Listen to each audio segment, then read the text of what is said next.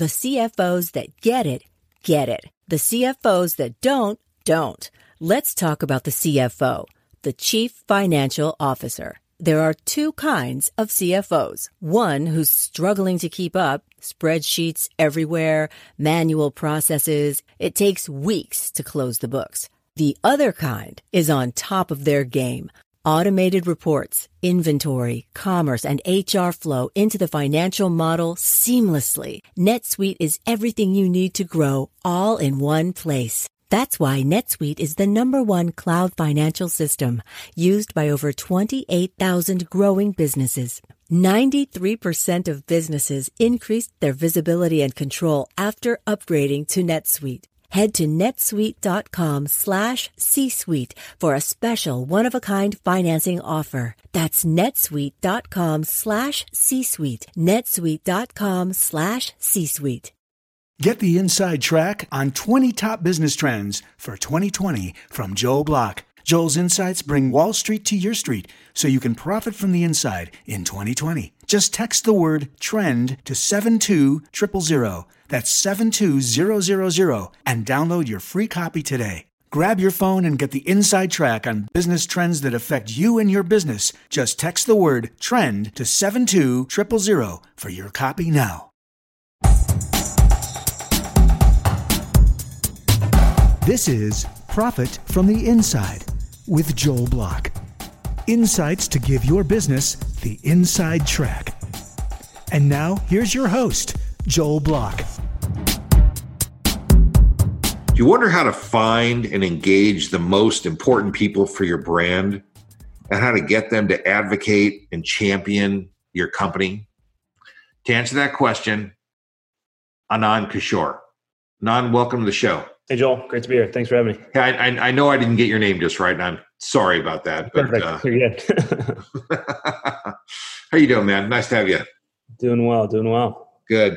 So, what's what's the secret in you know getting somebody to champion your company? I mean, are are, are you talking about like uh, getting like a movie star to champion your company, or like the regular customers? You know, as with anything, you know all business starts with uh, real relationships. And i think the, the first step to building a community of advocates is to you know identify people that ideally you, you've already had a relationship with for a long time as a first as a, as a foundation and slowly grow that kind of step by step over the years. I think the types of personas that can have an impact on a business we mostly deal with consumer businesses but really any type of company can be really broad. So it could be your customers, it could be your partners, your vendors, it could be your distributors, content creators, celebrities, really, you know, the types of personas that are outside of your business and oftentimes even your employees, right? Employees can be amazing advocates for the company as well. There are a lot of different types of personas and the value that each of those people can drive for your business can be really powerful and, and really diverse in terms of what they can do. So, you know, I think the first step is identifying those personas. Who do you care about? Um, why do you care about them? And then the next step is to really go build a real relationship with them. And I think one of the things that is easy to forget about in business is a lot of times we focus on purely extracting value from relationships. And, and oftentimes the best way to start a relationship is to, to provide value first and then and then go from there. So I've always called the kind of people you're referring to stakeholders. Is that fair? It's a great way to describe it. A, stake, a stakeholder is anybody that has an interest, right? So it's not just the shareholders, it could be the vendors, the employees, all the people. So is, is the premise that we're talking about that all of those people, each and every uh, stakeholder, potentially could be a fan, champion, advocate for the company? Is that is that where we're going here? Exactly. Yep. Okay. And so you guys have some strategy for how to make that happen in a systematic way?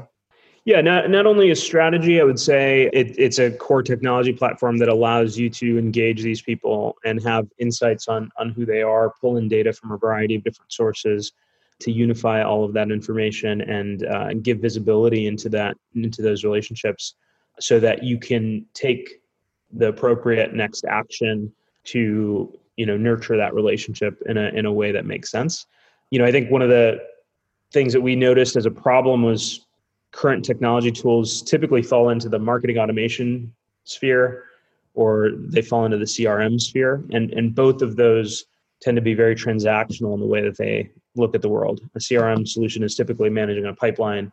A marketing automation solution is really helping companies yell at their customers more personally, effectively, um, which is great and it's important. And I think you need to be able to do that. But it's not really about building a two-way dialogue and building a real relationship with people. And so, you know, we've created a toolkit that allows you to do that, and obviously all of the strategy that goes along with that on the back. So, what do you do? You do you analyze the customer bases of companies? I mean, I, I, sort of think of CRM and the and the marketing automation as you know part of a functional uh, responsibility. So, like the sales function needs to have that kind of thing. The marketing function needs to have those kind of tools.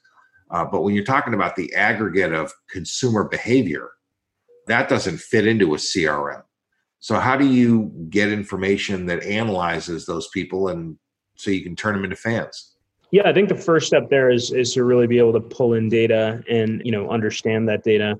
In our world, we're dealing with again consumer businesses, so we're pulling in data from you know their CRMs, we're pulling in data from their um, commerce platforms like you know Shopify, et cetera, et cetera we're pulling in data from social platforms and we're unifying that and then trying to draw insights from that to identify individuals that are potentially high value for the brand that they may not already know. And oftentimes they already know them, and then just we're just looking to onboard those folks. Once you've done that, it's really about giving them a toolkit to organize those relationships and then actually engage them to do things. I think it's not just about again transacting you could invite these people to events you could solicit product feedback from them you can have them come to be thought leaders if they're experts in their space. Um, there's a lot of different ways that you can engage with this community so you know our focus is to provide the toolkit to allow companies to do that more effectively in a more streamlined way. So once you you either gather data from a third party source the company gives you whatever data they have you put that all into some kind of an artificial intelligence engine of some kind that's kind of analyzing all this kind of stuff. What comes out of the other end? I mean what what kind of insights? It can be really broad right? It can be just as simple as hey this person's talking about you a lot on social media. Could be this individual has been a consistent purchaser over you know many years and is somebody that you haven't really engaged before. Could be that they're driving a lot of affiliate sales or referral code traffic so maybe they themselves are not a big buyer of your product, but they are actually being a really great advocate. There are other, you know, interesting data sources that we're starting to tap into too, which are things like tapping into communities online, so like places like Reddit or Facebook groups to identify, you know, users within these sub interest groups that might be advocating for a brand that may not pop up on the traditional radar that a brand has uh, about this stuff. So trying to identify these folks and then um, you know understand why why would they be valuable to this business is the first step. But it's not the last step. I think obviously once you've identified those folks really the next thing is to reach out to them and build a relationship so that you can so this really sounds like it's part of the marketing function. Yeah. Right? It's not part of the sales function it's part of the marketing function that you're identifying markets you're you're fine-tuning markets. How once you get this information how are companies monetizing what they find out? How's that happening yeah, I think one of the you know one of the overarching words which I haven't really talked about is this idea of community, right? So I think when when you talk about these relationships that are really important to you, one of the big end states that you're trying to get to with these folks or the the goal that you're trying to get to is to really foster a sense of community. And you know when you start thinking about a, a brand's community, there's a lot of value that you can generate from them in different ways. Um, so whether that's in the context of product feedback, as I mentioned, content creation, referral sales, so on and so forth. There's there's numerous opportunities for a brand to generate value, and so the idea would be to empower a brand to tap into those folks. One example that we've noticed is that community members tend to be much higher value customers themselves, and then they also tend to refer a lot more as well. So internally, we're calling it this idea of the new LTV. And it's the idea that the lifetime value of your customer is not just what they bring to the table, but also what they can empower for you within the community themselves. So it, it takes a linear concept and turns it geometric. Exactly. Yeah. That's wow. a great way to describe it. Yep. Interesting. Interesting. So just so that I can understand it a little better and, and our listeners uh, can understand a little better, what are some tactical real life things that actually happen? Like let, let's try to make this a little bit more tangible because it's, it's a little amorphic. It's a little hard to kind of follow. when you identify this community, what do you get these people to do? I mean, let's say that the brand is, uh, I don't know, let's say it's a tire company and people are out there buying tires and they're all people who are, you know, buying tires. There probably are a lot of people that like certain kind of tires. They're excited about tires. They like trucks and they like big tires. And, you know, I mean, my son, when he was a teenager, you know, was one of those. So what do you get those people to do? Come out to events or go on Facebook to go on groups or what do you get them to do?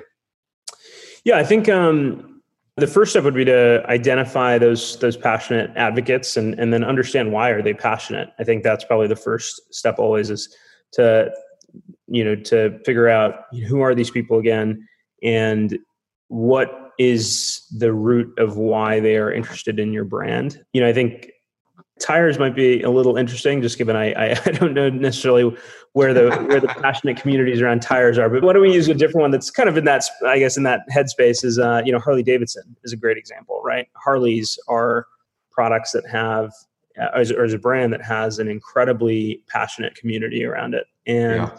In fact the story of harley davidson is super interesting they were actually you know about to go into bankruptcy they were private equity owned they were going to go into bankruptcy this is you know a few decades ago or two decades ago they were getting crushed by the Japanese competitors that had kind of flooded the market that were much higher quality products, to be honest. At that point, Harley was not a very high quality product. But the original founders actually bought it back out of bankruptcy or um, near bankruptcy from the private equity owners. And to celebrate that kind of reacquisition of, of the brand, they actually organized a drive um, or a Harley ride from uh, the new location of their factory back to I, think it was it was in Pennsylvania, back to the original location of their first factory, and that became a big like landmark moment. Tons of people joined for it. It was a huge kind of symbolic moment for Harley Davidson, and that kind of catalyzed an idea. Hey, what if we started organizing these Harley rides around the country?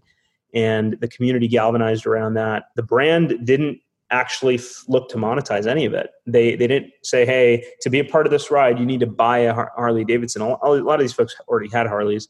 They just gave community leaders the kits to say, "Hey, here's kind of the general framework. You're going to take a ride, and you're going to take a, a tour and um, stop off at a few different places." They organize the routes, and local community organizers took that upon themselves and started organizing these. I think at that point, the Harley community was less than a couple hundred thousand. Today, it's over three million people across the country.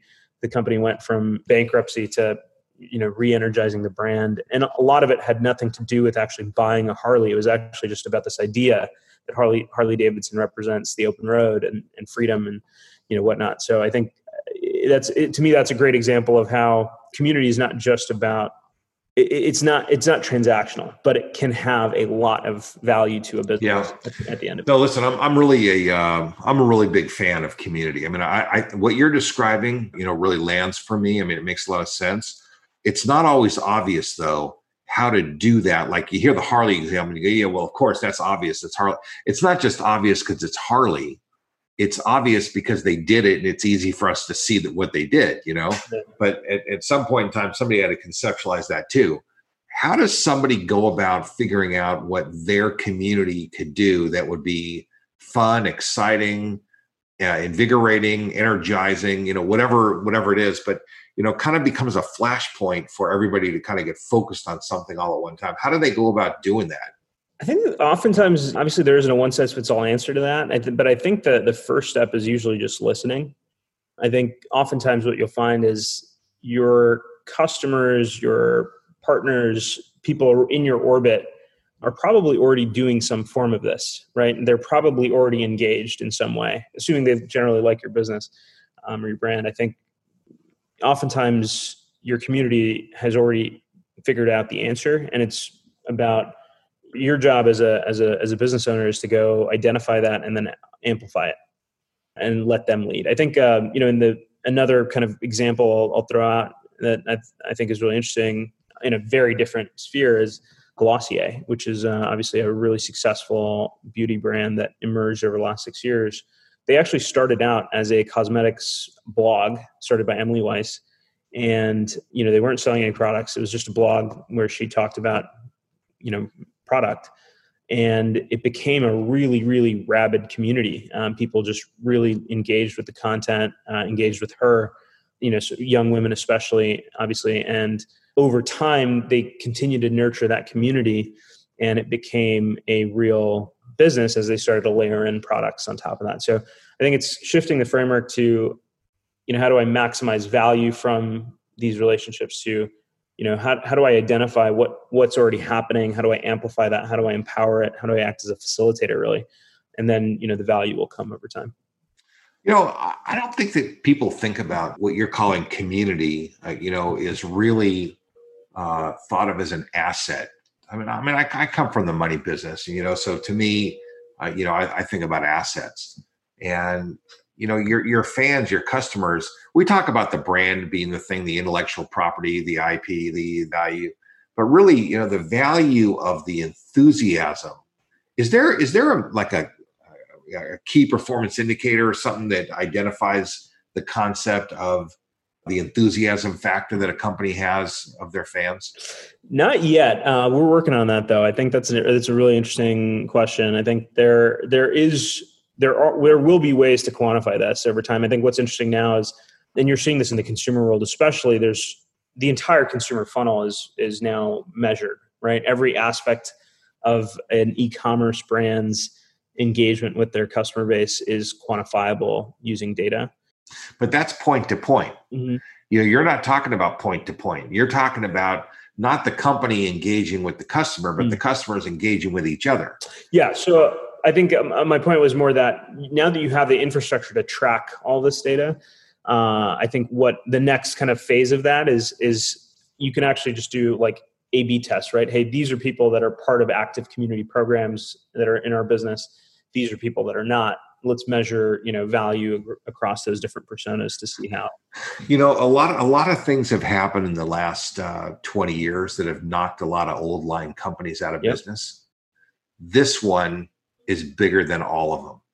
Because if you don't have the ability to kind of organize people and get them to kind of channel their their fanhood then you are really really going to be left out. I mean for consumer brands i mean not for every company in america but for consumer brands certainly the companies that do this best are going to benefit a great deal. I mean i, I get that. That's i never when i woke up today i had not been thinking about this but i will tell you talking to you crystal clear that uh, this is serious. Yeah, I think I think you know it, it is definitely in the consumer world, but you know even in the B two B world, what's funny is uh, you know you think about a company like Salesforce. Uh, Salesforce has, to be honest, relatively you know difficult to use product. It's not super streamlined. They've made some great acquisitions over the years, but I, I, I would venture a guess to say that they would look at their community, what they call their trailblazer community, as one of the key points of value and key differentiators for their business over the last decade. And the reason is that they went and said, hey, we're going to build an entire ecosystem around our business to help people train and learn how to use Salesforce, build careers off of Salesforce, uh, create entire like reseller networks, et cetera, et cetera. And, and I think that became a huge moat for the business because so many people tied their career to this this company and this product that it kind of sucked all the air out of the room for everybody else in the CRM space, right?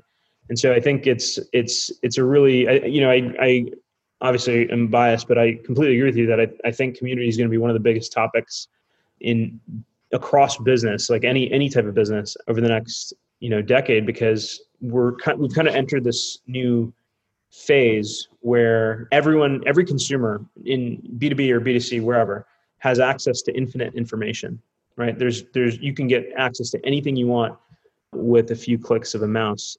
So the real differentiator is no longer can you get shelf space at Safeway or you know do you have the best supply chain or do you have the biggest budget to buy ads and billboards and TV spots, right? The real differentiator is going to be can you create can you tap into that fandom? Can you tap into your communities and amplify those voices? because that's what's going to be really sustainable over the long run. Yeah, this is this is really uh, this is a thought provoking discussion. You know, one of the things about Salesforce that uh, that I notice, first of all, because it's complicated, it's created all these little cottage industries. Yeah. So a whole cottage industry has, you know, of, of, trainers, of installers, of developers, all these different people have, like you said, have made their living out of it. Yep. What Salesforce did that was very brilliant, and now other companies like Zoom are following, is they have their giant industry event every year where all the users see in the old days, you know, I mean, what I what I remember, and you know, you're a little younger, but you know, companies would keep each other, keep their people away from each other because they don't want them to complain. But in the new model, uh, people get together and they brainstorm ways to uh, make things happen. And one of the things that I've always said, and you know, having been in the venture business for a long time, is that the hallmark of a great idea is an idea that gets bigger with each person who touches it. So when you put people in a room together and they go, you know, I'm thinking about doing this. Oh, that's a great idea. What if we did this too, and this too, and this too? when that happens, you know you have a good idea. That's how I used to measure things for investments in venture.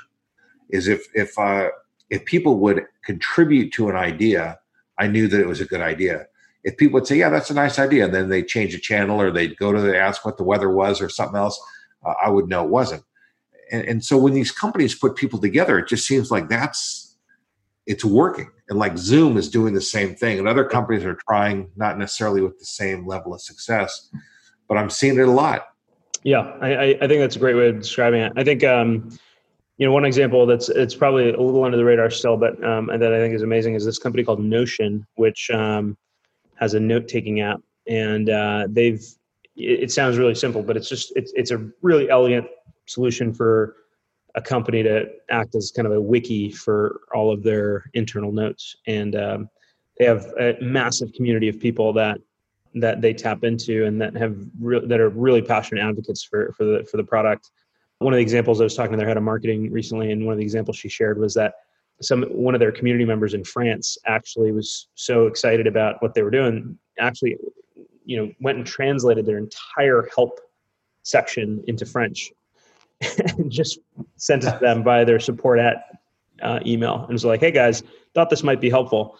you know, uh, let me know what you think. And uh, obviously, they t- they were like, but you know that that actually that's that's actually that's actually the level of endorsement, of support, of advocacy uh, that you're looking for. I mean, not everybody's going to you know totally yeah. take a take a free job and translate your entire manual, but but you know the, the fact that that there are people who want to do things tells you that you have something of great value Exactly. Yeah. And again, it's not not every company is going to have that, and and I, I don't think everybody should kind of have that kind of a standard. But I think it's more just you know aspirationally, it's a good target to have, right? To, but it's but it's also important to notice that having a great community doesn't necessarily mean you're going to make any money. You still have to develop mechanisms for driving revenue. You have to have a good mix of revenue streams and so forth. So there's uh you know this this intel i mean i could just imagine that there are going to be people who are absolutely fantastic community builders and their business fails because they don't have a, a mechanism for generating revenue yeah i think that i think that was more true historically. I think what's changed now especially in the consumer world is it's so easy to spin up a shopify store. It's so easy to manufacture outsource manufacturing. You know so if you have if you actually do the hard work around building a community I actually think it's it's probably you know you may not build a massive business, but I actually think it's probably relatively significantly easier than it was before to build a meaningful business um, because all of the other stuff is actually somewhat commoditized, right? It's actually the hard the hard thing to do. The hardest thing to do is build a community in many ways. Yeah, uh, listen, I, I think it is the hard part, but sometimes people focus on the hard part and they uh, they ignore the other important parts. Yep. Yeah. Well, listen, this is uh, this has been a pretty fascinating discussion. I appreciate you coming on and sharing this with us. Uh, this is because we, we talk about the inside track on our show. I mean, that's what the whole thing is: the best, smartest, and fastest ways to get things done. And this is kind of the inside track on an up and coming technology. You told me that you guys are uh, venture funded, yeah. right? You want to talk about that at all? Yeah, so we um, we raised uh, we've raised about 22 million in capital from uh, some from VCs and, and on other entrepreneurs. And uh, you know, I think we've we've we're we're based in the Bay Area, but I think we've been a little bit unique in how we've approached our business in, in the context of being more um, disciplined in, in capital allocation. I come from the hedge fund world, and, and my co-founder comes. One of my co-founders comes from the private equity world, so we've always been pretty um, focused on making sure that we're running a healthy and sustainable business. But yeah, it's been great to have amazing partners who who push us and challenge us through the process. Yeah. Comment real quick on uh, on the difference between having uh, having a lot of gas in the tank and not having any gas. I mean, you know, one of the things a lot of a lot of companies, even even middle sized companies, they just don't have enough working capital. They don't have enough growth capital. Their capital stack just isn't organized just right. I mean, you guys, you know, you, you've got gas in the tank. What's that done? Yeah, you know, I think there are pros and cons to everything. I don't think there's a, there's a right answer. Um, it's kind of up to you as the entrepreneur to to figure out what the right answer is for you and your business. You know, in some ways, it's been obviously amazing to be able to have the resources to go hire you know talent that we otherwise couldn't have necessarily afforded. It's been amazing to be able to invest in projects that are future looking um, that don't need to have an immediate payoff so that we can we can be more long term in how we think about our product and our strategy. It's been great to have partners who believe in the vision and, and challenge us and you know push us to get better, which I think is something that I obviously as an entrepreneur you tend to be pretty stubborn, and I think sometimes uh, it's a, it's a trait uh, that I think is pretty uh, universal. So sometimes I think it's easy to kind of get caught up in that, but I, having that foil to to bounce things off of and, and um, challenge yourself, I think is always really useful. On the, on the other side, I think there, there are pressures that come with it too, right? So the pressure to grow is a real one. Investors are looking for return on their capital. So that, that creates, you know, inherently pressure to move as fast as you possibly can and be really aggressive. And so I think there's a, that's where the tension arises, I think, is understanding what, what's right for your business. To, you know, do you have, are you at the point where, pouring fuel on the fire makes sense or or you know does it make sense to actually run this run the company more lean more focused on incremental growth or just focused on product development versus scale so i think those are the those are some of the things that i would tend to try to understand based on the specific business yeah you know having been uh, in the venture business for a long time I counsel most people not to get venture. I mean, it, it's it's a rare situation where it's the right fit. Venture is one kind of money. There's lots and lots of different kinds of money, and you got to get the right kind of money. You got to match the money to the deal and so forth. But congratulations, you guys, for securing that uh, that big investment. And uh, you know, I, I could see why the guys came in. This is a cool deal. This is, I really think that this is something. This is a trend that's on the horizon, uh, the development of community, and uh, you know, and I think you have shared the inside track. I mean, that's always our goal, and, and I think you did it. So thank you very much for being with us. Your contact info will be in the show notes in case anybody wants to reach out to you, and I appreciate you sharing. Awesome. Thanks, Joel. Great to be here. Hey, man. Thanks very much. You've been listening to Profit from the Inside with Joel Block. For more insights and to learn more, visit joelblock.com. Get the inside track on 20 top business trends for 2020 from Joel Block. Joel's insights bring Wall Street to your street so you can profit from the inside in 2020. Just text the word trend to 72000. That's 72000 and download your free copy today. Grab your phone and get the inside track on business trends that affect you and your business. Just text the word trend to 72000 for your copy now. Produced by Audavita Studios. Connect your voice to the world.